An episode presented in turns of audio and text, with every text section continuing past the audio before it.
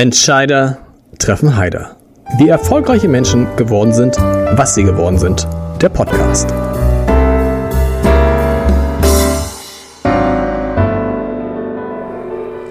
Herzlich willkommen. Mein Name ist Lars Heider und heute habe ich den Mann zu Gast, der zu Beginn der Corona-Pandemie eine Idee hatte, die aus einem anderen Mann einen der bekanntesten und wichtigsten Deutschen gemacht hat. Das kann man, glaube ich, so sagen. Ja, es wird um Christian Drosten gehen in diesem Podcast, aber vor allen Dingen um Podcast selber, um Podcasts, die inzwischen Millionen Hörer erreichen und die Gastgeber im Zweifel auch zu Millionären machen können. Ich befürchte weder meinen Gast noch mich heute, aber äh, wer, wer weiß. Darüber spreche ich mit Norbert Grundrei. Ich freue mich sehr, lieber Norbert, dass du da bist. Ein vielfach ausgezeichneter Radiomacher, Programmchef bei Enjoy. Oberaudiostratege beim NDR. Ich habe es mal übersetzt. Das in Wirklichkeit heißt es natürlich irgendwie Head of irgendwas, aber Oberaudiostratege beim NDR, wenn nicht in der ARD, muss man, glaube ich, äh, sagen. Und ja, Norbert, ähm, du musst natürlich, wir kommen nicht drum hin, am Anfang nochmal diese Geschichte erzählen, die du schon hundertmal erzählt hast, nämlich die Geschichte, wie du Christian Drosten entdeckt hast. Ja, also vielen Dank erstmal, dass ich, äh, dass ich da sein darf und vielen Dank für die nette Begrüßung. Ich äh, ja, ich habe im äh, Anfang letzten Jahres relativ viel ferngesehen. So, ich glaube, es liegt daran, dass ich früher wirklich mal ein ganz schlimmer Hypochonder war und äh, und äh, insofern immer äh, aus der Vergangenheit kenne, dass ich sorgenvoll in die Welt schaue, wenn sich äh, Pandemien entwickeln. Das war auch bei der Schweinegrippe schon so. Ähm, und im letzten Jahr äh, hat mich natürlich dann äh, Covid-19 äh, relativ stark interessiert und ich habe ein paar Sendungen gesehen und in ein, zwei Sendungen ist mir Christian Drosten aufgefallen. Also eine Sendung, die man ganz besonders hervorheben muss, war auch eine sehr, sehr gute Sendung äh, von meinem alten Kollegen Jörg Thaddeus äh, beim RBB-Fernsehen, der, glaube ich, eine halbe Stunde oder eine Dreiviertelstunde sich mit Christian Drosten unterhalten hat. Und ähm, da ist mir halt einfach aufgefallen, dass der Christian Drosten ein sehr guter Erklärer dieser, dieser Zusammenhänge ist. Das war eigentlich erstmal so der Anfang. Und äh, der erste Punkt war, dass er einfach gut erklären konnte. Der zweite Punkt war, dass er schon damals gesagt hat, ihm sei es unwahrscheinlich wichtig, den Menschen äh, in dieser kommenden Phase, er hat damals eigentlich schon relativ genau vorhergesehen, dass das auch eine ziemlich krasse Angelegenheit wird, in dieser Phase ähm, die Menschen mit guter Information zu versorgen. Weder Panikmache noch Beschwichtigung, aber einfach ein gutes Set an Informationen, damit die Menschen mit der Situation umgehen können und für sich eigene Entscheidungen auf der Basis guter Informationen äh, treffen können. Ähm, und dann habe ich angefangen, über ihn zu recherchieren und habe dann festgestellt, was ich auch gar nicht wusste, dass er ja wirklich einer der ähm, Experten auch weltweit ähm, für diesen Virustyp ist äh, mhm. und, äh, und schon sehr lange an diesem Virustyp geforscht hat und auch derjenige ist, der, der da die ersten Testungen äh, sozusagen entwickelt, entwickelt hat ak aktuell. Ähm, ja, und dann habe ich mich irgendwann äh, hingesetzt und, äh, und eine Mail geschrieben und eine sehr förmliche Mail, in der, also sehr geehrter Herr Professor Doktor, ähm, und die aber auch so begann mit den Worten, wahrscheinlich haben Sie gar keine Zeit und das wird sowieso nichts und das ist eine fixe Idee, aber wie wäre es denn, wenn man täglich äh, jetzt in dieser kommenden Situation so ein Update machen würde? Und du hast gleich täglich, ist, du hast gleich gesagt, ja. also Sie kennen mich nicht, aber wenn, dann täglich. Ja, ja, ja ich dachte halt wirklich, dass, äh, also so wie er es auch geschildert hat, dass da jetzt wirklich etwas auf uns zukommt und dass Leute äh, möglichst äh, Orientierung suchen in dieser Situation.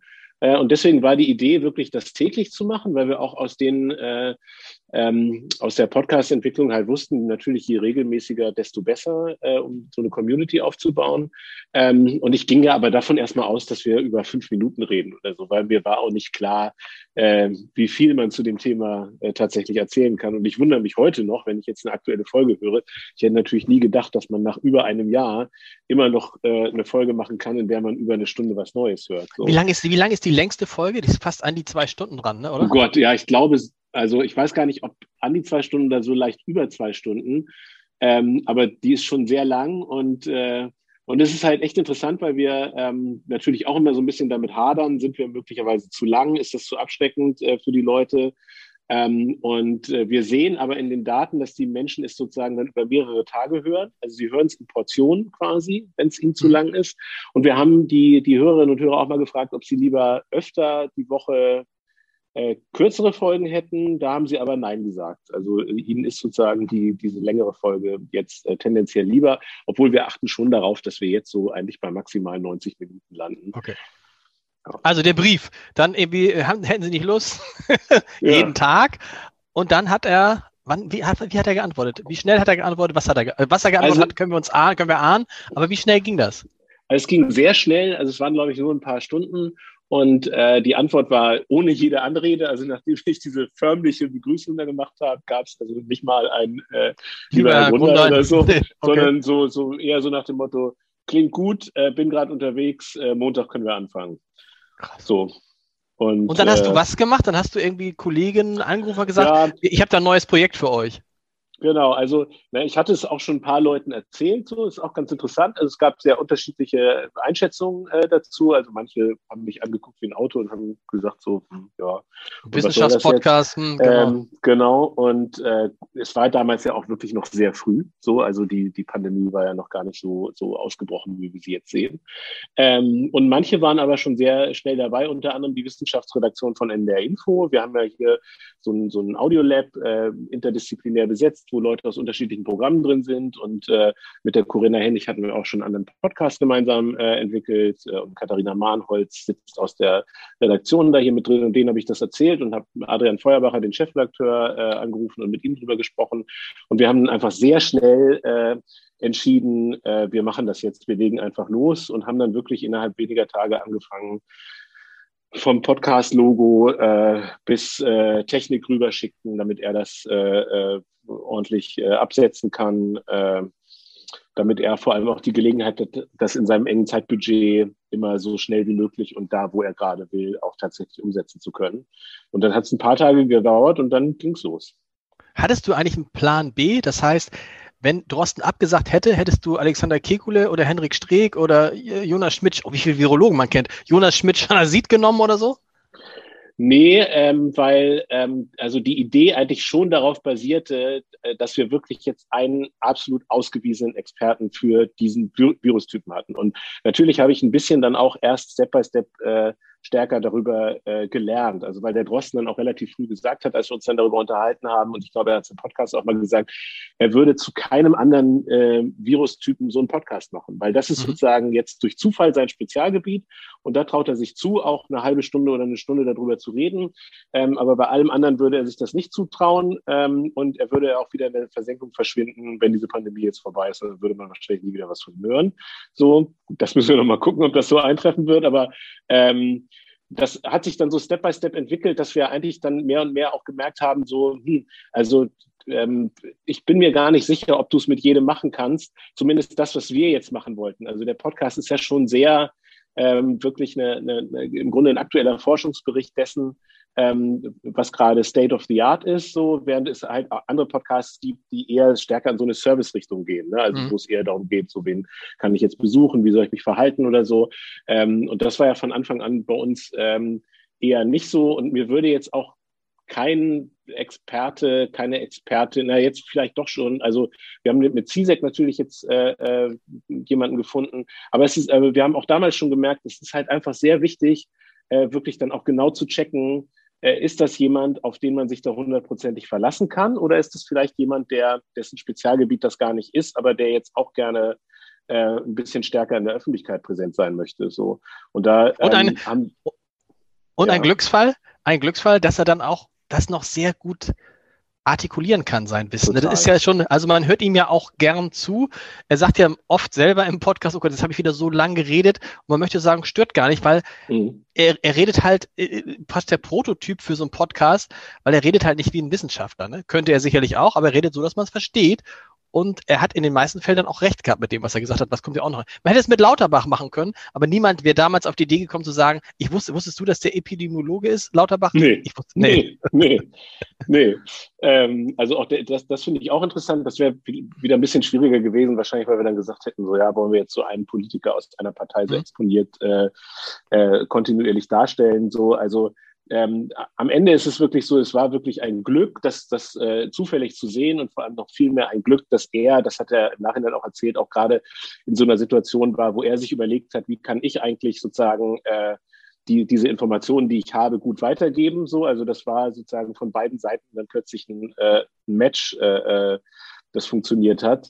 Ähm, aber ich hätte jetzt auch nicht gewusst, mit wem man es sonst äh, hätte machen können, weil ich finde schon, das ist ja das, was wir jetzt über die Pandemie auch gesehen haben, auch mit unterschiedlichen ähm, Expertinnen und Experten, ich meine, wenn du jetzt einen, Artikel in der Zeitung machst oder einen Beitrag im Radio über äh, wie flirte ich richtig so, ne, dann ist es vielleicht egal, wie welche Expertise äh, so ein Experte hat. So, also dann nimmst du halt keine Ahnung. Dann, Gut, vielleicht sollte er schon mal eine so, Frau ne? oder einen Mann ja. äh, gehabt haben. Genau. Also bietet sich an, aber das ja. würde ich auch nicht ausschließen, dass es bei vielen Flirt-ExpertInnen auch nicht zutrifft. So, aber ähm, also ich sag mal so, wenn jetzt wenig dran hängt ne, ähm, an der Expertise, ähm, dann äh, muss die Recherche nach, dem, äh, nach der Expertise des Experten vielleicht nicht so wichtig sein. Aber ich sehe schon, dass ähm, je relevanter es jetzt wird, und das ist ja am Ende jetzt auch wirklich ein, ein Podcast äh, geworden, äh, der, der auch zu politischen Diskussionen geführt hat.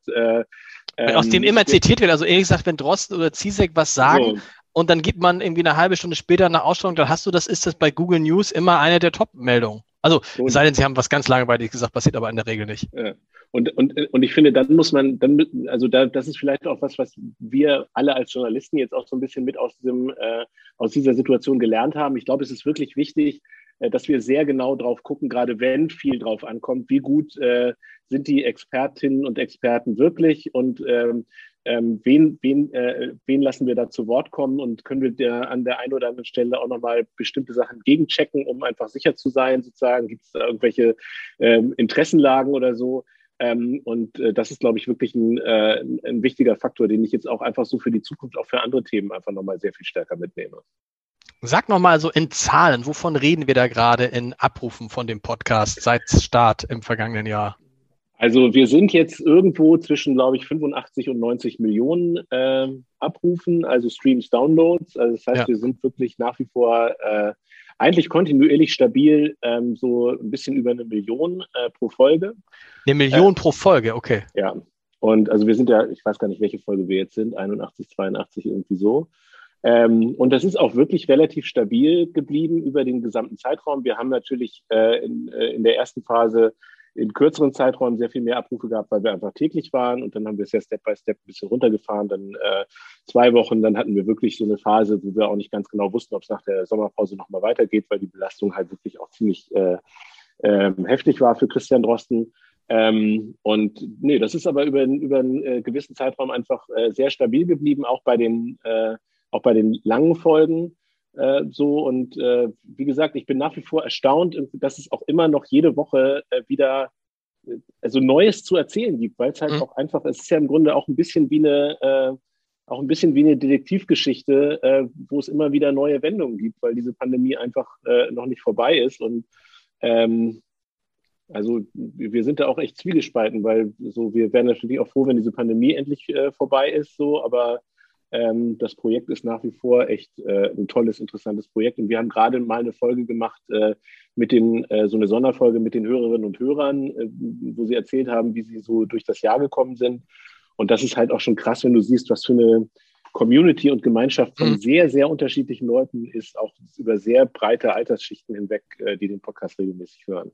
Eine Million, damit könnte man jetzt, also damit könntet ihr jetzt und auch der Drosten viel Geld verdienen wenn man das vermarkten würde. Aber ihr vermarktet es nicht und Christian Drosten kriegt nach wie vor keinen Cent. Das ist gar nicht. Du nee. schüttelst mit dem Kopf. Ich übersetze es mal kurz Cent. auf Audio. Ja, ja. Genau. aber, aber das, aber ihr, ihr, dürft ihr, ihr dürft es nicht vermarkten, ihr wollt es nicht vermarkten, ihr, äh, äh ja, also äh, das ist ohnehin äh, ein bisschen komplex, äh, äh wenn es um das Thema äh, digitales Vermarkten von, von äh, öffentlich-rechtlichen Inhalten geht. so, also wir unterscheiden ja immer zwischen der Verbreitung und der Verwertung und theoretisch können wir natürlich auch Inhalte in die Verwertung geben, aber gerade bei so einem aktuellen Inhalt macht es jetzt auch gar keinen Sinn, das zu tun. Ähm, und das ist ja wirklich jetzt klassischer, klassischer öffentlich-rechtlicher Auftrag, was wir da machen. Ähm, und wir haben auch ein paar strategische Entscheidungen jetzt bei dem Podcast anders getroffen, als wir sie vielleicht bei anderen Podcasts treffen. Wir ähm, haben ja eigentlich die Strategie auch sehr stark, unsere eigene Plattform, die ARD Audiothek zu stärken und mit den mhm. Inhalten nicht auf allen Plattformen wie Spotify zu sein, sondern zu versuchen, auch Leute auf unsere Plattform zu holen, damit wir einfach den direkten Kontakt zu unseren Nutzerinnen und Nutzern haben. Und jetzt bei Drosten beispielsweise war das auch eine ganz bewusste Entscheidung, dass wir auf alle Plattformen gegangen sind, weil wir gesagt haben, das ist jetzt einfach, da, da, da steht sozusagen unsere Strategie ein Stück zurück und wir haben einen Inhalt, bei dem wir schon den Auftrag haben, den allen Menschen so einfach wie möglich zugänglich zu machen. Deswegen haben wir dann auch diese breite Form der Verbreitung gewählt. Aber wenn Christian Drosten das jetzt alleine machen würde, hätte alleine diesen Podcast und würde sagen, und jetzt nehme ich mir irgendeine Agentur und die vermarktet das, da reden wir von, dann könnte er tatsächlich nicht nur eine Million, nicht nur eine Million äh, Hörer haben, sondern wahrscheinlich auch Einnahmen von einer Million oder mehr im Jahr, ne?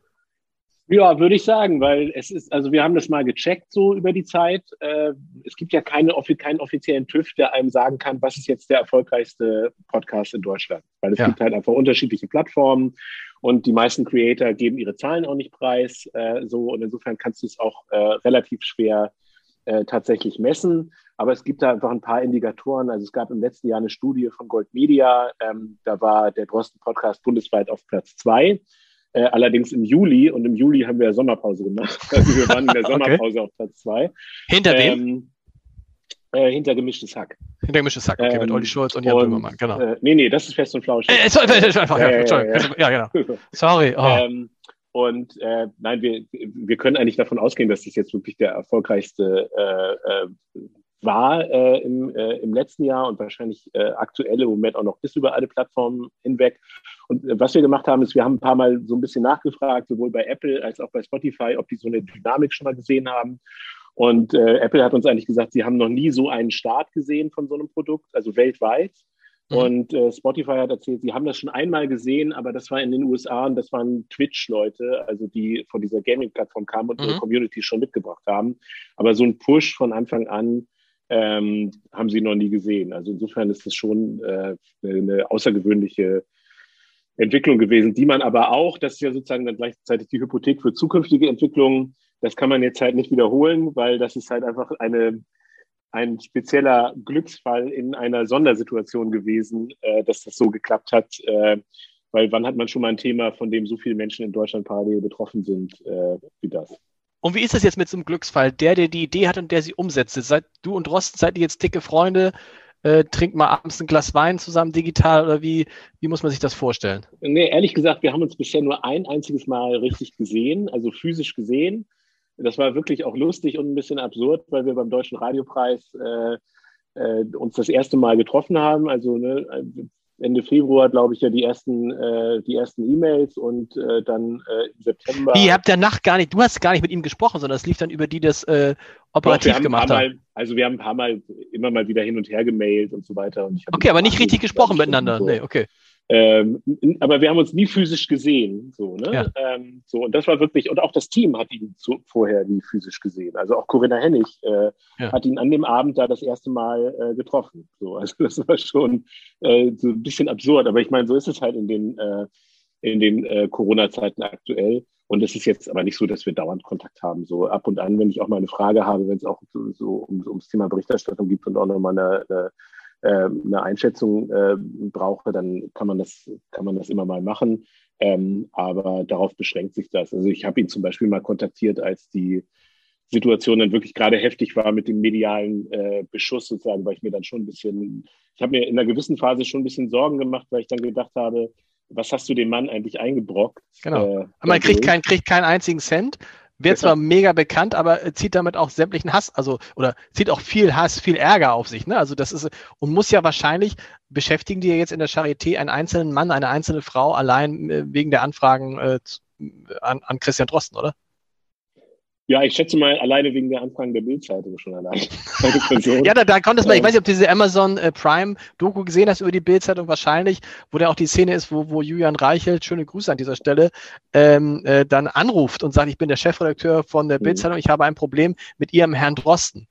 Mhm. Also, und da weiß man, und das, das ist ja wirklich so, ich meine, das ist ja, auch das war ja damals ein Thema, wenn dann also äh, Matthias Döpfner und Julian Reichelt, äh, äh, Springer Vorstandschef und Bildchef, einen Podcast machen, um äh, den, das, das Verhalten der Bildzeitung äh, gegenüber Drosten zu erklären bzw. zu rechtfertigen. Da sieht man, auf welcher, welche Bedeutung und Bekanntheit dieser Mann hat. Also das finde ich ohnehin äh, spannend, auch wenn wir so generell auf die, auf die Entwicklung von Medien gucken ähm, dass wir, das ist jetzt sozusagen ein Fall, den wir in Deutschland sehen äh, mit, äh, mit dem Podcast, aber wir kennen natürlich in den USA auch schon, äh, auch schon ähnliche Podcaster, die auch äh, mit solchen Reichweiten unterwegs sind. Und das ist natürlich schon interessant zu sehen, ähm, was das am Ende in Reichweiten bedeutet und wie viel Medienkontakt das eigentlich tatsächlich hm. ist. So, ne? Also jetzt haben wir die Sondersituation durch Corona und es wird natürlich auch noch in vielen Medien zitiert. Aber wenn man das mal so vergleicht, ne, also man hat sozusagen in der, in der Phase, als wir täglich unterwegs waren, man hat jeden Tag eine halbe Stunde eine Million Hörer und Hörerinnen und Hörer mit einem Podcast so. Ne? Also da würde sich, gibt es viele Radiosender, äh, die sehr glücklich wären, äh, wenn sie das hätten. So, Am, an einem Tag, ein wohlgemerkt, ne, oder? Genau, genau. So, genau. ja, genau. Und das ist ein einziges Produkt. So.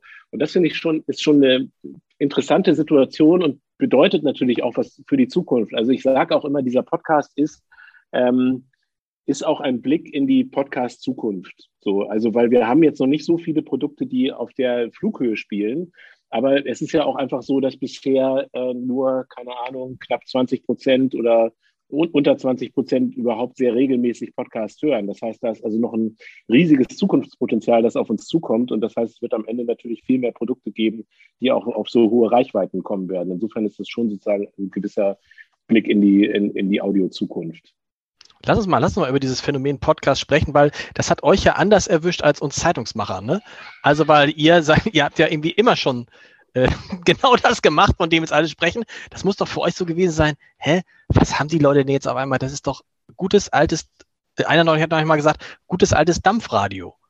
Also das hat ja auch früher diese, diese Gespräche, lange Gespräche. Ich weiß noch, wie hieß das? Dr. Markus, kennst du das noch? Kennst du natürlich noch? Mhm, ja klar. Ne? Also Dr. ewig lange, ewig lange. Wissen? Was wollen Sie wissen? Ewig lange ja. Gesprächsreihen und so und plötzlich kommt das wieder und ihr habt allerbeste Voraussetzungen, in diesem Markt natürlich was zu machen, seht aber plötzlich, da kommen jetzt auch andere rein. Da kommen jetzt mhm. Zeitungen und Zeitschriften und völlig artfremde und es bildet sich mit, mit Spotify, mit Audio Now plötzlich äh, letztendlich große Radioplattformen. Äh, wie, wie, wie, wie, was hat das mit euch gemacht? Wie, wie geht ihr daran? Ich glaube, es ist erstmal äh, etwas passiert, äh, was nur passieren, immer nur dann passieren kann, wenn sich neue Technologien entwickeln ähm, im Grunde, wenn man nochmal so einen Vergleich nimmt, es gibt ja diese, diese Netflix-Geschichte, genau. dass Netflix irgendwann mal äh, die, die, die Videothekenkette Blockbuster überholt hat und Blockbuster dann pleite gegangen ist in den, in den USA. So. Und Blockbuster war die größte Videothekenkette dort und sie hätten irgendwann mal zu relativ geringem Preis Netflix kaufen können, haben sie aber nicht gemacht so. So den Rest der Geschichte kennen wir. Und der Rest der Geschichte hat sich aber am Ende auch so entwickelt, weil Netflix eben nicht mehr, die haben ja angefangen als Versender von DVDs. So, die waren halt irgendwann nicht mehr Versender von DVDs, sondern dann kam Streaming. Und durch das Streaming wurden sie in die Lage versetzt, einfach Online-Abos äh, zu verkaufen. Mhm.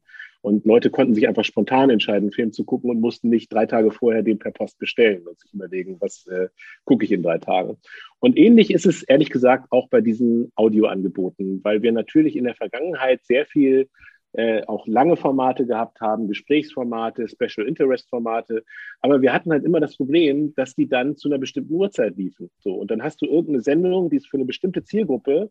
Also was weiß ich. Bestimmte NDR Uhrzeit hieß auch oft, ja. hieß auch oft sehr spät in der Nacht. Ja, ja. Genau. Also weil es halt auch für eine kleine Zielgruppe teilweise ja. war. Ne? Also du hast, was weiß ich, beim NDR Streitkräfte und Strategien. Ja. Genau. Also ist so eine, äh, so eine, so eine Sendung, wo es um äh, äh Streitkräfte und Strategien äh, im besten Sinne geht. Und äh, so, und die kommt dann zu einer bestimmten Uhrzeit. Und das macht natürlich eigentlich, wenn man alle Möglichkeiten hätte, gar keinen Sinn. Aber damals hatte man noch nicht alle Möglichkeiten. So, jetzt kann man so ein Format machen und so bauen, dass es eben für eine On-Demand-Nutzung nutzbar ist und erreicht damit natürlich potenziell sofort eine viel größere Zielgruppe. So. Und das, diese, diese Kompetenz ist aber teilweise auch bei einigen Radios äh, über die letzten 20, 30 Jahre ein bisschen verloren gegangen, weil man hat sich halt darauf konzentriert, Tagesbegleitprogramme zu machen, die ja auch hm. eine Relevanz haben, so ähm, und die, äh, bei denen es einfach klarer ist, ich mache etwas und das kann man zu jeder Zeit hören und das funktioniert auch gut. Ähm, und die, die anderen Sendungen sind so ein bisschen äh, auch unterm Radar und vielleicht auch zu einer späten Sendezeit gelaufen. Aber es lag einfach daran, dass es einfach eigentlich keinen Sinn gemacht hat, äh, mhm. eine bestimmte Sendung zu einer bestimmten Uhrzeit auszustrahlen. Äh, und Leute müssen sich danach richten. Und das verändert sich jetzt halt. Dadurch, dass wir äh, die Inhalte Audio, die, äh, Audio on Demand anbieten können, haben wir natürlich die Chance, äh, auch Inhalte, die vielleicht für eine kleinere Zielgruppe sind, äh, trotzdem so gut zu platzieren, dass sie dann von möglichst vielen Leuten zeitsouverän gehört werden kann. Ähm, so, und jetzt müssen wir aber einfach wieder gucken, dass wir die Kräfte, die wir hier haben und die Kompetenzen, die wir hier haben, auch äh, perfekt nutzen können. Und wir haben natürlich eine ganze Menge äh, sehr gute Producer und Radiomacher und so weiter, die genau äh, diese, diese Inhalte äh, gut bedienen können oder die eine Expertise in einem bestimmten Feld haben. Mhm. Ähm, das betrifft zum Beispiel auch sehr stark das Thema Kultur. Ne? Also ich glaube auch, dass wir jetzt mit ganz vielen Inhalten, wir bauen ja gerade eine neue große Kulturredaktion äh, auf im NDR ähm, und äh, oder führen mehrere Kulturredaktionen zusammen, so ist es vielleicht richtiger. Äh, ich glaube natürlich, dass wir da auch wahnsinnig viel Chancen haben, unsere Inhalte aus den unterschiedlichen Kulturebenen, ob das jetzt Klassik ist oder Indie oder die ganze Bandbreite, dass wir die über unterschiedliche Plattformen und, äh, und On-Demand-Audio einfach noch viel besser platzieren können. Also das ist für uns äh, eine große Chance, aber gleichzeitig sehen wir dadurch natürlich in dem Moment, wo wo es eine Nachfrage gibt, gibt es natürlich auch viel Wettbewerb. So. Mhm. Und ähm, dann gibt es, glaube ich, einen sehr, äh, sehr, sehr, sehr guten, gesunden Wettbewerb, den ich so auch äh, äh mit, äh, mit den Zeitungsverlagen äh, und Redaktionen äh, sehe. Also da haben wir auch einen guten Austausch, auch mit Zeit und Spiegel und, und wenn, wir, wenn, wir, wenn wir die Produkte sehen, die ihr machen so. Aber was uns natürlich schon ein bisschen Sorge macht, sind halt Anbieter, die sowohl Inhalte herstellen als auch die Plattformhoheit haben. Genau. Also sowas wie Spotify, sowas wie Apple, sowas wie, wie Amazon. Und das ist natürlich für uns nicht ungefährlich, weil äh, wir kommen aus einer Welt, in der uns teilweise sogar noch physisch die Frequenzen gehören, in Anführungszeichen, mhm. also die mhm. Sender, die da irgendwo stehen in Hamburg-Morfleet. Ähm, und jetzt kommen wir in eine Zeit, wo da ist irgend so ein Plattformbetreiber zwischen uns und ob der uns jetzt gut platziert oder nicht, das ja erstmal ihm überlassen. Äh, und wir haben natürlich ein großes Interesse, möglichst guten Kontakt zu unseren Nutzerinnen und Nutzern zu haben. Und das ist schon eine Herausforderung. Und im Zweifel sind das dann auch Spotify zum Beispiel Anbieter, die sagen, weißt du was, den und den Podcaster, den und den Gastgeber, den kaufe ich jetzt mal mhm. weg. So ähnliches läuft wahrscheinlich so ähnlich wie beim Fernsehen. Ne? Das ist also, mhm. ich weiß ja gar nicht, man hört ja immer nur die Summen, dass dann Leute wie, wie jetzt Olli Schulz, Jan Böhmermann, Joko, äh, dass da mhm. Tim Melzer, dass da richtig, äh, da ist mhm. richtig Geld unterwegs. Da reden wir jetzt ja. nicht darum, also die machen das nicht wie Christian Drosten. Nee, Nein. also und es war ja sogar so bei, also Schulz und Böhmermann lief ja bei uns bei der ARD. Ja. Ähm, so äh, mit äh, Sanft und Sorgfältig hieß es ja damals, war eine Produktion, die ursprünglich vom RBB kam und dann haben wir das sozusagen auf äh, unterschiedlichen Sendern hier in der ARD ausgestrahlt. Und da muss man aber wirklich zur Ehrenrettung von Uli Schulz und Jan Böhmermann sagen, ähm, wir waren auch nicht besonders clever im äh, Künstlermanagement, äh, sage ich mal. Also wir haben die jetzt auch nicht super gut gepflegt. So, also erstens haben die wirklich, also haben die wirklich ein Mini-Honorar bekommen für das, was sie da gemacht haben. Mhm. Also da liegen wirklich Galaxien zwischen dem, was sie jetzt bekommen und dem, was sie damals bekommen haben. Und außerdem mussten sie sich dann auch immer noch, wenn sie mal Ina Müller eingeladen haben, mussten sie noch in der Telefonschalte und das nochmal begründen, warum wir jetzt Reisekosten äh, von Ina Müller mit dem. Zug nach Berlin äh, hatten. So, und das war, glaube ich, eher das Problem. Die waren irgendwann ein bisschen genervt von uns und äh, dafür habe ich sogar ein bisschen Verständnis. Ähm, und dann kam, glaube ich, dieser, dieser ähm, Ansatz mit Spotify gerade zur rechten Zeit. Aber in der Tat ist es so, alle Menschen, mit denen wir hier sprechen, ähm, wenn wir mit Künstlern sprechen und überlegen, was machen wir für neue Produkte, also es gibt niemanden aus der A- oder B-Kategorie, der nicht schon irgendwie von der Plattform angesprochen wurde zu einem guten Kurs. Genau. Und das ist ja, das ist das gleiche im Prinzip. Es ist einfacher, einen Podcast aufzubauen, wenn du eine bekannte, also mit Dieter Bohlen jetzt, Dieter Bohlen, hat Dieter Bohlen schon einen Podcast? Nee. Der ist ja auf Instagram und, und der ist auf Instagram ja. und TikTok hat er, ich glaube, der hat keinen Podcast. Ja. Das, aber tatsächlich ist es das gleiche Prinzip. Ne? Also du, wenn du eine bekannte Persönlichkeit hast, geht's halt schneller. Ne? Also das ist mit Christian Drosten ist jetzt praktisch ein eigenes Gewächs, aber es ist schwieriger, eigene Leute aufzubauen und bekannt zu machen. Schneller geht's, wenn die schon bekannt sind. Also das glaube ich auch. Ähm, und dann kommt es aber noch ein bisschen auf die Zielgruppe drauf an. Also ich glaube, ähm, es gibt äh, in der ganz jungen Zielgruppe, wenn du so Influencer hast, äh, da habe ich manchmal das Gefühl, ähm, da ist es dann auch ganz egal, was die erzählen. Äh, das funktioniert äh, irgendwie, ja. so, weil die eh schon so eine starke Community haben.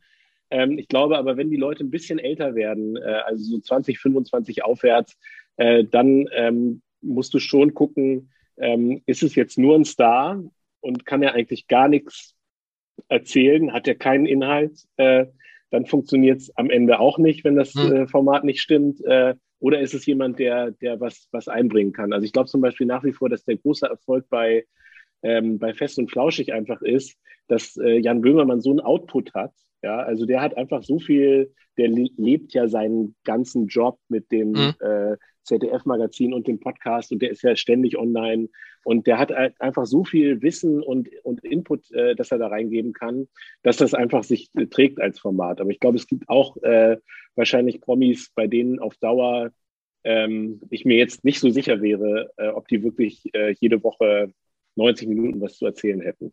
Und vor allen Dingen für euch ist es ja irrelevant, wenn ich es richtig verstanden habe, weil ihr vermarktet Podcasts nicht oder ihr dürft, dürft, ihr dürft sie nicht vermarkten?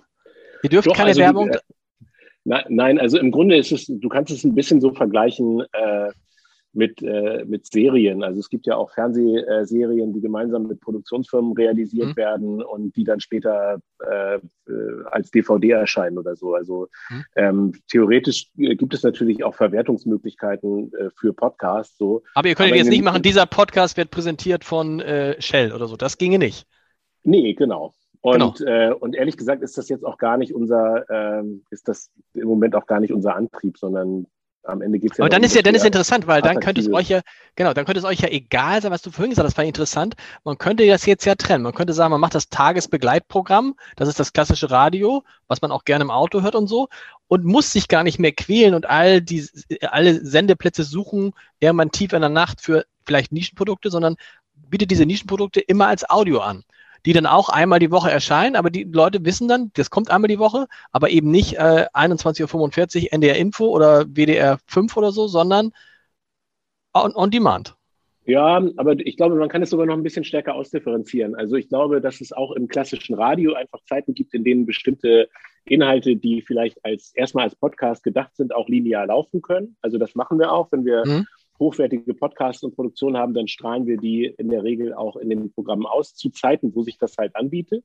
Also ich kann mir schon vorstellen, dass wir in den klassischen linearen Programmen auch verstärkt Strecken haben, wo so podcastige Inhalte, nenne ich das jetzt mhm. einfach mal, ähm, ausgestrahlt werden. Also das könnte auch der, der frühe Abend äh, auch bei einem jungen Programm sein, äh, aus meiner Sicht, oder bei einer Kulturwelle, bei einem Infoprogramm machen wir es ja in großen Teilen jetzt schon. Also NDR Info baut ja gerade sehr viel seiner klassischen Formate äh, um und macht die äh, im Grunde als Podcast-First-Entwicklung und äh, strahlt die dann im linearen Programm äh, auch noch aus. Also da gibt es Überschneidungen, die dazu führen, dass wir ähm, dann auf der anderen Seite im linearen Programm auch ein bisschen Geld sparen können, um uns diese digitalen Dinge überhaupt leisten zu können. So, also das ist ein wichtiger Grund, weil wir kriegen ja nichts on top, sondern wir müssen es sozusagen aus dem Bestand äh, realisieren. Und hinzu kommt auch nochmal, dass sich eigentlich diese Medienkanäle auch verstärken. Also ich glaube auch, dass wir bei Drosten den schnellen Start dieses Produkts äh, dadurch gehabt haben, dass wir es auch linear bei Info ausgestrahlt haben. Es ist dann auch bei B5 aktuell äh, gelaufen, bei mehreren ARD-Anstalten in der Kurzfassung so. Und ich glaube, dass sich das dann natürlich gegenseitig unterstützt. Also gibt es dann Leute, die ähm, werden durch Podcast-Plattformen darauf aufmerksam und es gibt aber auch Leute, die werden durch lineare Programme darauf aufmerksam und abonnieren das dann. Und da gibt es schon so Wechselbeziehungen, die sich dann ergeben. Das ist der große Vorteil, glaube ich, wenn man mehrere Kanäle hat, dass man die einerseits die Inhalte doppelt nutzen kann, so, je nach für jeden das, was er am liebsten mag, und dass man darauf ähm, aufmerksam machen, aufmerksam machen kann.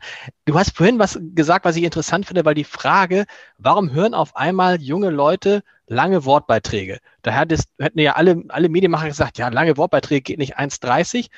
Und es hängt halt einfach damit zusammen, dass sie selber entscheiden können, wenn sie hören. Das ist der entscheidende Unterschied. Ja, das glaube ich ist der entscheidende Unterschied und äh, eine Beobachtung, die ich also ganz persönlich gemacht habe, die ich einfach super äh, spannend finde, äh, wir haben als Radiomacher immer sehr lange gesagt, ähm, wir begleiten die Menschen und sie mhm. fühlen sich nicht alleine, wenn sie uns hören, äh, weil wir ein Live-Programm machen. So. Und äh, ich habe jetzt seit, seit, seit zwei Jahren äh, quasi Apple CarPlay im Auto und höre dadurch auch relativ viel Podcast äh, im Auto und muss sagen, wenn man Podcast hört und man, gerade wenn man so einen Dialog hört, zwei Leute, die sich unterhalten, äh, man vergisst ja irgendwann, dass das nicht live ist. So. Äh, Total. Man ist irgendwie und man fühlt sich auch nicht alleine. Und ähm, insofern äh, finde ich das schon, finde ich das schon ganz interessant, dass es halt einfach Inhalte gibt, die, ähm, die, obwohl sie Wort sind, äh, gleichzeitig auch ein Begleitprogramm sind. So. Und ich habe mal äh, in irgendeinem Kontext jemanden von Spotify gehört, der das auch ganz gut beschrieben hat, der, der gesagt hat, es gibt auch bei Podcasts zwei unterschiedliche Formen von Podcasts. Nämlich einmal äh, welche, denen ich wirklich sehr intensiv zuhöre und welche, die ich nebenbei laufen lasse. Mhm. Und in der Tat, glaube ich, haben wir so gerade so bei Unterhaltungspodcasts äh, also diesen Laber-Podcasts, wie die immer genannt werden, also auch sowas wie, wie äh, Fest und Flauschig oder Gemischtes Hack, das ist durchaus, glaube ich, etwas, was auch sehr stark nebenbei genutzt werden kann. So, während es dann halt auf der anderen Seite inhaltliche Podcasts gibt, vielleicht auch fiktionale Stoffe, True Crime-Serien, äh, wo ich dann halt doch wirklich genau wie bei einem Hörbuch mich drauf äh, konzentriere. So. Und das finde ich ganz interessant, dass diese Nebenbeinutzung halt wirklich jetzt switcht und eben nicht mehr nur Musik und Wort kombiniert ist, sondern auch Wort alleine sein kann, weil die Menschen das irgendwie angenehm finden, da begleitet zu werden und jemanden im Hintergrund zu haben, dem man zuhören kann. Was sind da deine Erfahrungen, was Länge und Rhythmus, hast du schon gesagt, anbelangt? Je häufiger, desto besser. Das heißt eigentlich, alles unter mindestens zwei Wochen Rhythmus, eigentlich besten ist schon wöchentlicher Rhythmus, ne? Ja, also ich merke das gerade selber, weil ich gerade selber angefangen habe, ein kleines Projekt zu machen. Äh, und das schaffe ich einfach nur alle zwei Wochen. Und da sieht man halt wirklich, dass das dann, dass man sich immer nach zwei Wochen immer wieder äh, in Erinnerung bringen muss, genau. so ein bisschen neu erkämpfen muss. Ähm, und das war aber auch die Erfahrung, die wir im Grunde schon vorher gemacht haben. Also alles, was über zwei Wochen Rhythmen hinausgeht, ähm, ist schwierig. Es sei denn, du bist jetzt ein absoluter Superstar. Also ich, ich höre so einen speziellen Tech-Podcast aus den USA, die machen das jetzt, glaube ich, nur noch alle also unregelmäßig alle zwei Monate mhm. so und das höre ich aber trotzdem, weil ich das so super finde. Aber den Status hat fast keiner. Ähm, und äh, insofern am besten ist eigentlich wirklich äh, jede Woche. Wir haben auch die Erfahrung gemacht, dass es gut ist, wenn man neu startet, dass man schon mal mit drei Folgen startet. Äh, äh weil die Hintereinander weg, also Montag, Dienstag, Mittwoch, okay. So, mhm. ähm, genau, ähm, so und äh, ähm, ja, ich glaube, diese Regelmäßigkeit ist wichtig und dann glaube ich, ist grundsätzlich auch nicht unwichtig, dass man zumindest eine gewisse Mindestlänge dann äh, regelmäßig herstellen kann, weil wir schon die Erfahrung gemacht haben, dass Leute das habituell in ihren Tagesablauf äh, integrieren. Ähm, und die wissen dann, keine Ahnung, das kommt immer mittwochs und wenn ich mittwochabends laufen gehe, dann erstens muss es da sein, sonst bin ich genervt und zweitens äh, muss es dann auch mindestens die halbe Stunde sein, äh, sonst äh, muss ich äh, nach 20 Minuten Oh, jetzt habe ich mich geoutet, dass ich nur eine halbe Stunde laufe. Aber, also egal, wie lange ich laufe, es muss sozusagen die Länge sein, sonst muss ich was Neues anmachen. Ähm, also es gibt so ein paar Sachen, die, glaube ich, äh, gerade wichtig sind, weil man schon merkt, sozusagen, so modern das Medium auch ist, für die Leute ist trotzdem immer ganz wichtig, dass sie so einen Orientierungspunkt haben, ähm, dass es eine gewisse Gleichmäßigkeit hat und ich weiß, wann es kommt und wie lange es ungefähr ist. Und das ist ja immer interessant, finde ich, wenn man so mit, mit, mit Verlagskaufleuten dann spricht und die dann immer sagen, ist das nicht alles viel zu lang? Müsste es nicht fünf Minuten sein? Und dann denkst du, ja, ist halt kein Video. Ja. Ne? Ist irgendwie, das kannst du halt, das ist ja ein Nebenbei-Medium, wäre jetzt falsch, aber du kannst halt Sachen nebenbei. Und du kannst zum Beispiel ja. joggen und Auto fahren und so, das kannst du beim Video gucken halt ja. nicht machen und dass man, warum sollte man sich jetzt für fünf, gibt es auch Podcasts, aber warum sollte man sich jetzt für fünf Minuten einen Podcast reinziehen? Ist man, äh, ne? Ja, also es gibt sozusagen ein, ein Element, das man dabei bedenken muss. Spotify hat natürlich vor, sehr stark radioähnlich äh, Inhalte zu programmieren. Und deswegen gucken die natürlich sehr stark auch gerade so nach Kurzforminhalten, die mhm. sie in ihre Playlist integrieren können. Da spielt es dann wieder eine Rolle. Also die haben dann auch äh, in den USA True Crime Formate, die vielleicht fünf Minuten sind, so als äh, kleine Portion. Weil Spotify halt sieht, dass der Radiowerbemarkt äh, international viel größer ist als der internationale Musikmarkt. Insofern haben wir ein großes mhm. Interesse, da, da sich äh, zu steigern. Insofern Shortform wird da, glaube ich, auch eine Rolle spielen. Aber ich finde halt immer dieses äh, Argument interessant, wenn Leute sagen, wer soll das alles hören? So, ne? Also ich meine, bei, bei Print, ja, also. Genau, wer soll das alles lesen? Hat, ja, genau. hat auch nie, nie jemand im Flughafen im Kiosk gestanden und gesagt, wer soll das alles lesen? so. Also äh, am Ende, es gibt halt einfach ein großes Angebot und äh, ähm, am Ende ähm, ist es die Aufgabe, dass das Publikum das auch finden kann. Und das wiederum ist, glaube ich, wirklich die auch noch für uns und für euch wahrscheinlich genauso die größte Herausforderung, ähm, wie werden diese Inhalte dann tatsächlich gefunden? Weil im Moment sind die, die Plattformen und die Teaserplätze, die es da gibt, halt mega begrenzt. Also in Wahrheit würde ich sagen, gibt es in Deutschland weniger äh, Podcasts, sichtbare Teaserplätze ähm, als, äh, als die Auslage in der durchschnittlichen äh, im durchschnittlichen Kiosk, was Zeitschriften angeht, so. Und wenn Klar. dann auch noch äh, wenn dann auch noch die Plattformen äh, hauptsächlich ihre eigenen Produkte da promoten, dann wird es für uns als äh, Creator, glaube ich, echt schwierig, da durchzudringen. Und das wird, glaube ich, noch eine echte Herausforderung, wie wir da eine gute Sichtbarkeit haben mit, äh, mit unseren Produkten. Wir kommen ja noch zu dem Thema Idee. Dein Podcast heißt ja die Idee und du bist ja auch, wer dich kennt, irgendwie die, was hat einer gesagt, die Ideenmaschine. Die Ideenmaschine. Es, aber es ist sehr, sehr, sehr positiv gemeint. Lass uns noch mal einmal kurz zum Podcast abschließend vielleicht sagen, bei diesen ganzen vielen Zehntausenden Podcasts, die es gibt, gibt es so Bereiche, wo du sagst, ey, da ist noch gar nicht viel? Da geht noch, also äh, wir haben ja mal tatsächlich vor zwei, vor anderthalb Jahren angefangen im Weinbereich, da gab es quasi gar nichts. Das war ein guter Schachzug, weil es gab wenig im Weinbereich und haben jetzt da einen Podcast, der sehr, sehr gut läuft und sehr, sehr groß ist, also sehr, sehr groß ist, sehr, sehr groß für den Weinbereich. Das muss man ja auch immer noch vielleicht allen sagen. Also, äh, wann ist ein Podcast erfolgreich? Das hängt sehr, sehr von seinem Thema ab, ne?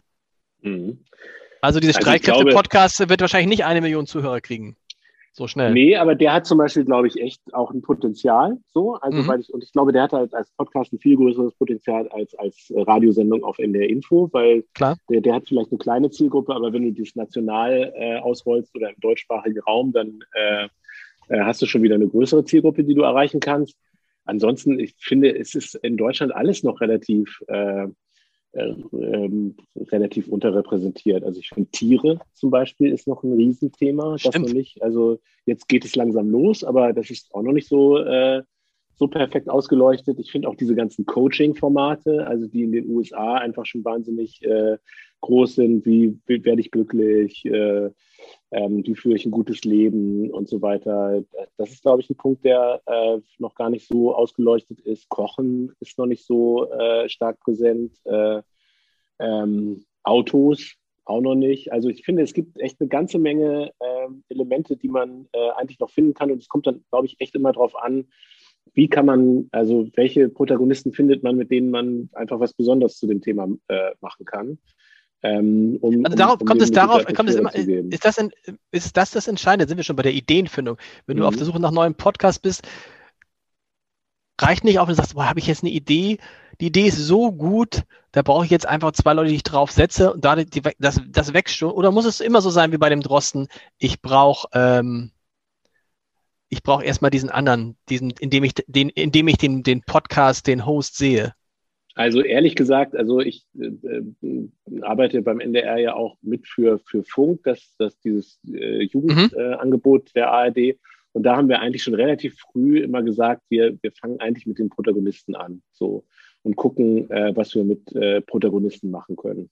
Und, äh, und ich glaube, je ausdifferenzierter so ein Markt wird und je mehr Anbieter es gibt, äh, desto mehr sind die Protagonisten dann einfach das Unterscheidungsmerkmal, mhm. mit dem du dich abgrenzen kannst. Wenn es halt 500 Hunde-Podcasts gibt, so, dann ist halt die Frage, warum soll man deinen hören? So, und dann kommt es, glaube ja. ich, wieder sehr stark darauf an, äh, dass du jemanden hast, der das gut machen kann. Also wir haben ja zum Beispiel beim NDR äh, lange äh, äh, ein Format gemacht mit Finn Kliman, diesem äh, Heimwerker, YouTuber mhm. Äh, hier aus Norddeutschland. Und so, da würde ich auch sagen, also wahrscheinlich, du könntest tausend Heimwerker-Dinger machen oder tausend Do-it-yourself-Dinger, aber keins wäre so wie das mit Finn Kliman, weil der einfach eine besondere Persönlichkeit ist. So. Und deswegen gucken wir schon immer sehr stark von Persönlichkeiten her, äh, was wir mit denen gemeinsam realisieren können. Das heißt, du, das ist gar nicht so ungewöhnlich, dass du jemanden siehst und über diese Person dann eine Idee kriegst, so wie es bei Christian Drosten ja. war? Ja, genau. Sag mal, gibt es also noch, anderes, noch ein anderes Beispiel ja, als Christian? Also ja, also ich sag mal, ähm, bei, also ist aber auch nicht so, dass ich, dass ich die immer sehe. Ne? Also, aber wir sind ja quasi ein äh, Pool von Leuten, mit denen wir uns mhm. gemeinsam äh, Gedanken darüber machen. Aber also zum Beispiel ist es wirklich so bei, bei Eat, Read, Sleep, äh, dem, äh, dem Literaturpodcast, den wir jetzt mhm. haben, da ist es auch so, wir wussten einfach, wir haben da Leute, das sind echte Typen. Ähm, und äh, die sind literaturbegeistert und die haben aber wirklich einen Spin, der äh, der es schafft, sozusagen äh, also ein hohes Niveau zu halten, gleichzeitig aber trotzdem äh, eine unterhaltsame Dimension äh, da reinzubringen. So, ne? Und ich glaube, dass der Podcast echt sehr stark funktioniert, äh, weil die drei das machen. Und dann kommt aber dazu, dass dann auch so gewisse Formatingredienzien äh, damit drin sind. Also zum Beispiel haben die ja immer ein, äh, ein Rezept dabei. Ne? Also die unterhalten sich auch immer über kulinarischen Zugang. So. Und da gibt es manchmal auch Sachen, da täusche ich mich total. Da habe ich am Anfang echt gedacht, als ich das gehört habe, also wie bescheuert ist das denn? Äh, jetzt irgendwie mit so einem Rezept und so. Und jetzt letztendlich ähm, lieben die Leute das und in den Show Notes muss das Rezept stehen, damit es nachgekocht äh, werden kann und so weiter. Ähm, so, also das ist so ein, äh, das ist so ein Ansatz, äh, über den man durchaus nachdenken kann. Und ich glaube, es ist wirklich, wir haben ja auch ganz viele, ganz viele Talente. Es gibt auch Produkte, die wir noch gar nicht, äh, die jetzt noch gar nicht das Licht der Welt erblickt haben, über die, über die wir kontinuierlich nachdenken. Und dann gucken wir halt auch immer so, Mensch, haben wir vielleicht jemanden, der ein bestimmtes Thema einfach, der irgendwie so nerdy ist und ein bestimmtes Thema einfach sehr gut, äh, ähm, sehr gut verkörpern kann. So, ne? Wir haben beispielsweise auch einen äh, Podcast, She Likes Tech heißt der. Das sind äh, ähm, zwei, zwei Tech-Journalistinnen vom, äh, mhm. vom NDR, die die Idee hatten, ähm, jetzt mal wirklich die, das Tech-Thema, das ja sehr maskulin geprägt ist, äh, äh, ein bisschen aus einer, äh, aus einer ähm, weiblichen Ecke äh, zu fokussieren, auch aus einer feministischen äh, Perspektive. Und das sind zwei Frauen, die interviewen immer nur Tech-Frauen. So. Mhm. Ähm, und das ist aber aus den Persönlichkeiten geboren. So, das würde jetzt auch nicht funktionieren, wenn man das jetzt irgendjemandem geben würde sondern es funktioniert nur, weil die beiden diese, diese inhaltliche Herangehensweise halt auch total verkörpern. Schreit denn nicht eigentlich manchmal der Rundfunkrat oder der Intendant, Herr Grundei oder Norbert, muss das eigentlich immer alles englische Namen haben? Corona-Update, She Likes Tech, wie was Eat, wie heißt das Eat? Äh, ich habe mal gehört, Eat, Eat, read, äh, Eat, Read, Sleep. Eat, Read, Sleep, wo du denkst, so, Essen, Essen, Trinken, Schlafen. Was ist ja. da los? Warum? Ja. Also was, ist, dann, was ist mit dem öffentlichen rechtlichen Rundfunk los da? Ja, und du bist, du also, bist ja auch Mitglied, du bist ja auch Think Tank äh, ja, und du bist, du bist also, Head of Audio Strategy. Strategy kannst du ja, auch aussprechen. Der, der, Titel, nee, der Titel ist eigentlich deutsch. Also so. Aber ähm, nee, also gut, ich erinnere mich dann immer noch an ganz frühe Zeiten. Also ich bin ja, habe ja äh, ganz am Anfang bei Enjoy angefangen beim NDR. Und äh, da gab es natürlich auch im Jahr 1994 sehr viele Leute, die sich darüber aufgeregt haben, dass äh, der Sender überhaupt Enjoy heißt. So. Und ich erinnere ja. mich noch, da habe ich Nachtsendungen gemacht und dann haben nachts immer irgendwelche Menschen angerufen und gesagt, äh, wenn ihr nicht morgen euch umbenennt in einen deutschen Namen, dann äh, kommen wir mit einer Bombe vorbei oder so. Ne? Mhm. Also insofern, das Thema beschäftigt mich schon die ganze Zeit und ich finde, es ist natürlich auch gewissermaßen echt Moden unterworfen. So. Äh, also ich fand am Anfang 94 Enjoy super. Ich hatte dann auch selber eine Phase, wo ich gedacht habe, oh, lass uns doch lieber gucken, ob wir wieder mehr deutsche Namen nehmen und äh, mit, mit, mit deutschen Begriffen unterwegs sind. So. Und, ähm, und ich muss aber auf der anderen Seite auch sagen, wir sind jetzt einfach in so, in, in so einem Innovationsfeld äh, ja alle unterwegs und äh, also bei euch wird es ja genauso sein und dann gibt es New Work und äh, ja, aber es ist ja teilweise ist es ja Homeoffice und ja, aber äh, genau, aber teilweise ist ja teilweise ist ja so ein bisschen absurd, weißt du, dass du dann da stehst ja. und ähm, dann, dann werden englische Begriffe benannt, die kaum einer noch versteht wo es aber einen ganz normalen deutschen Begriff gibt und so. Und äh, ich meine, dieser Podcast heißt ja auch Entscheider treffen Heider. Das ist ja, ja ich, ich, oder ich, ich wüsste gar nicht, wir haben, glaube ich, Decision haben wir, Maker. Decision Maker. aber irgendwie ist es schon so ein bisschen, oder? Es ja. ist gut, aber wenn es beim NDR keine, keine Prote Wie ist es für dich denn insgesamt als jemand, ähm, der so viele Ideen hat und der sieht, wie dieser Markt explodiert? Denkst du nicht manchmal, boah, ich könnte auch zu den Millionären gehören äh, da draußen, wenn ich äh, mich selbstständig machen würde? Ja, aber ehrlich gesagt, mir macht es hier einfach sehr viel Spaß, weil der große Vorteil, den du hier wirklich hast, äh, ist, dass du mit so vielen unterschiedlichen Leuten äh, zusammenarbeiten kannst, die so viel unterschiedliche tolle Sachen können. Mhm. So. Und das ist jetzt nicht nur so dahingesagt. Also ich habe natürlich in den letzten Jahren immer auch mal wieder ähm, Situationen gehabt, äh, wo man mich mal gefragt hat, was anderes zu machen. So, und ich habe mir das auch immer sehr genau angeguckt. Äh, aber sozusagen, was mich eigentlich über die Jahre immer hier beim NDR gehalten hat, ist wirklich so dieser Punkt. Ich meine, ich arbeite hier mit, ne, mit Leuten zusammen in einer Redaktion wie NDR 2, wo so Leute sind wie die, die, die Fräses machen. So, ne? Mhm. Ich arbeite zusammen mit den äh, Leuten, die hier die Orchester managen. Äh, ähm, so, ne, ich, ich könnte jetzt sofort sagen, ich möchte ein Projekt mit der Big Band machen und dann könnten wir das irgendwie realisieren. So, ähm, ich kann mich mit der Tagesschau zu Themen austauschen und überlegen, wollen wir gemeinsam äh, im Podcast-Segment äh, was machen. Geht das also, eigentlich so einfach? Kann man jetzt einfach sagen, ich mache jetzt einen Podcast mit, äh, mit Linda Zer oder mit Judith Rakers? Hat Judith Rakers einen Podcast? Nee, aber in der Tat, wir sind jetzt, wir sind jetzt gerade bei ein paar, ähm, also mit ein paar Protagonisten im Gespräch. Äh, ja. Also Judith Raker ist jetzt ausgerechnet nicht, aber ähm, äh, theoretisch wäre das natürlich genauso möglich. Und das ist halt das Tolle so, ne? Also wir wachsen jetzt auch gerade, sag ich mal, so als Direktion äh, im NDR zusammen und arbeiten einfach viel stärker zusammen, als das vor, vor 15, 20 Jahren noch der Fall war. Und ich finde halt wirklich das Großartige, dass du, also du hast halt wirklich in jedem Feld Leute mit einer, mit einer richtig starken ähm, Expertise. So, ne? Und ich finde es einfach toll, dass man vom, von äh, Alan Gilbert, dem äh, Dirigenten äh, unserer Orchester, unseres äh, Elbphilharmonie-Orchesters, mhm. bis hin zu Georg Maskolo, mit allen reden kann und sich unterhalten kann und sich austauschen kann über Themen. Maskolo wäre auch ein guter Typ für einen Podcast, oder? So, zum Beispiel. So. Oha. Ähm, und, äh, Was sagt man da auf irgendwas? Maskolos World. da kommt er gerade rein. Masko. Okay. Ja, genau.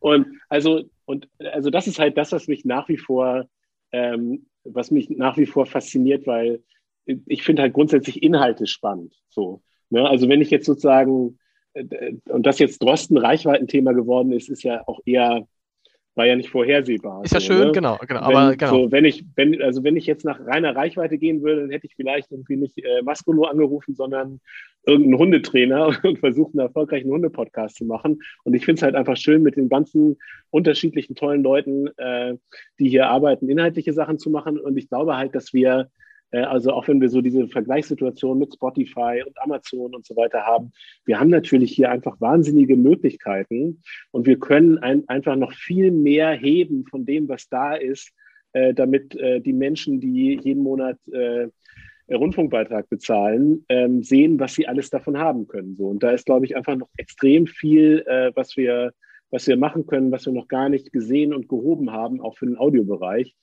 Und deswegen bin ich nach wie vor hier super happy, hier reinzufahren und mit den Leuten zusammenzuarbeiten. Wann nimmt man eigentlich einen Podcast aus dem Programm oder hört auf damit?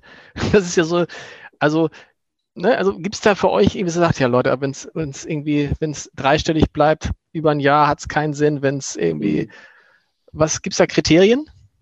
Ich glaube, dass, also ähm, die gibt es, aber die äh, wenden wir immer extrem ähm, ähm, extrem spezialisiert auf die unterschiedlichen Produkte an. So, mhm. ne? Also wenn du jetzt ein, sagst, wir wollen ein, ähm, keine Ahnung, Pop-Mainstream-Format machen, äh, dass das sehr populär wird, dann haben wir natürlich andere äh, ähm, Kriterien, die wir daran ansetzen, als wenn wir sagen, wir wollen jetzt einen spezialisierten Kulturpodcast machen, mit dem wir eine ganz äh, spezielle Zielgruppe erreichen, die mhm. vielleicht ein bisschen kleiner ist. So, ähm, also ich glaube, das ist sozusagen ein Kriterium, äh, nach dem wir gucken. So, und natürlich ist Reichweite auch nicht unser einziges Kriterium, sondern. Ich sagen, es kann ja eigentlich auch egal sein, weil es keine, es nimmt ja keine Sendeplätze weg. Ne? Also es kann ja ein, ein Nischenpodcast sein. Gut, er kostet halt Geld, weil jemand Geld, sich darum genau. kümmern muss. Genau. Ja. Und äh, also es kann eben auch Produkte geben, die klein sind, so. Ähm, aber das Schöne ist natürlich eigentlich immer, wenn die Kombination zusammenkommt, gute Inhalte zu machen auf der einen Seite und viele Menschen damit zu erreichen auf der, auf der anderen Seite. Aber es gibt wirklich unterschiedliche Kriterien. Was, glaube ich, wichtig ist, ist, dass man sieht, dass es eine gewisse Wachstumsperspektive mhm. hat. So, ne? Also, dass, äh, dass es halt irgendwie, wenn es klein ist und immer weiter sinkt, dann äh, fällt die Entscheidung wahrscheinlich relativ äh, leicht. Obwohl man auch da immer sagen muss, die, also das finde ich ist ja auch das Schöne beim Thema Podcast. Ähm, wir versuchen ja viel stärker in eine Entwicklung von Produkten zu gehen. Also früher haben wir, haben wir gesagt, wir machen eine Radiosendung und dann machen wir die und dann wird die umgesetzt und dann läuft die jeden Tag und äh, ja. dann gucken wir mal, wie die Leute so reagieren. Aber wir haben jetzt auch keine so feinen Messinstrumente gehabt, dass wir eins zu eins immer sagen konnten, was funktioniert da jetzt und was nicht. Und bei Podcasts können wir natürlich schon jetzt stärker auch in die Analytics gucken, können sehen, wie lange bleiben die Leute dran. Äh, steigen sie an irgendeiner Stelle aus. Äh, wir machen auch relativ viel Umfragen und fragen einfach, äh, also wir haben gerade neulich äh, die, die, die Drosten-Community befragt und haben die haben einfach im Podcast gesagt, kommt auf die Seite und füllt einen Fragebogen aus und hatten am Ende 11.000 ausgefüllte Fragebögen. Wow. Äh, so, ähm, und 700 Seiten mit einzelnen Kommentaren, also weil wir, also keiner richtig auswerten kann am Ende, weil wir nicht wussten, dass da jetzt so viel Text kommt. Ähm, aber wir können dann halt die Dinge einfach immer weiterentwickeln. So, das finde ich halt so das, äh, das Spannende, dass man auch nicht einfach nur äh, Hop oder Top sagen muss, äh, sondern dass man sagen kann, okay, also vielleicht entwickelt sich das Ding, was wir jetzt gerade machen, nicht in die Richtung, wie wir es eigentlich gedacht haben, weil die Leute finden, nehmen es doch anders wahr, als wir dachten. Also lass uns mal überlegen, ob wir jetzt mal irgendwie einen Turnaround machen können äh, und nochmal in eine andere Richtung laufen. Die letzte Frage ist die wichtigste natürlich und äh, weil sie alle eine Antwort ist auf alle Fragen, die wir uns immer mitstellen. Wann wird es die letzte Folge vom Corona-Update mit Christian Drosten geben? Also Christian Drosten hat gesagt, er macht es so lange, bis die Sache vorbei ist. So. Und äh, das ist im Grunde der, der Zeitrahmen. Aber er hat, auch, er hat aber auch, er hat auch gesagt. Und übrigens, hat er, Sandra Zizek dürfen wir auch nicht vergessen. Ne? Die stimmt, natürlich, klar. Also von den beiden, das habe ich extra ja. auch Corona-Update mit Christian ja. Drosten, habe ich also nicht mit ja. Sandra. Aber er hat ja auch gesagt, er hat auch gesagt, bei euch im Podcast, ähm, oh, das habe ich noch gedacht, oh, warum sagt er das denn? Hat er, glaube ich, im November gesagt, hat er gesagt, heute in einem Jahr haben wir es überstanden. Da habe ich gesagt, nein, heute in einem Jahr, das ist doch viel zu lange. Also November, Dezember. Ich, ich, sagt er, sagt er, wenn du mit ihm sprichst, wenn ihr mit ihm spricht, auch manchmal was anderes und sagt irgendwie, also ich würde ich würde ihn ja jeden Tag anrufen und sagen, Herr Drosten, wann ist das denn jetzt vorbei? Sagt aber auch nee, nicht. Das ist, nee, und also das finde ich auch wirklich das Krasse, dass er wirklich, äh, so wie ich ihn wahrgenommen habe, an jeder Stelle immer dasselbe sagt. So. Mhm. Und äh, also das heißt, äh, ähm, wenn ich, äh, ich lese was in der Zeitung, äh, was sozusagen möglicherweise aus der äh, aus irgendeiner äh, MPK äh, Kanzlerrunde kommt, wo er mal als, äh, als Berater dabei war. Ähm, ich telefoniere mit ihm und ich höre den Podcast und ich höre überall genau dasselbe Statement. So. Und das ist eigentlich auch die super schöne Basisidee dieses Podcasts, dass Menschen in Deutschland ähm, auf demselben Wissensstand sind wie Politiker, die vielleicht von einem äh, Top Wird es ein Buch, wird's ein Buch geben? Wird es ein Buch geben mit Christian Drosten eigentlich? Da muss doch einer schon drauf gekommen sein. Also da, also da gab es diverse Anfragen, so, ähm, aber ich kann mir im Moment nicht vorstellen, dass er das macht. Zeit dafür hat. So, ja.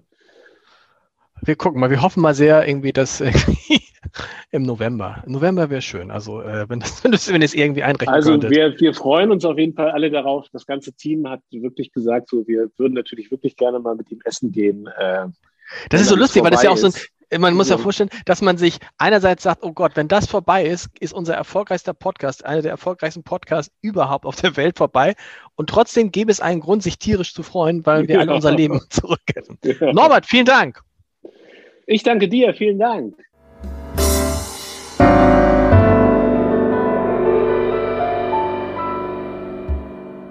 Weitere Podcasts vom Hamburger Abendblatt finden Sie auf abendblatt.de slash podcast.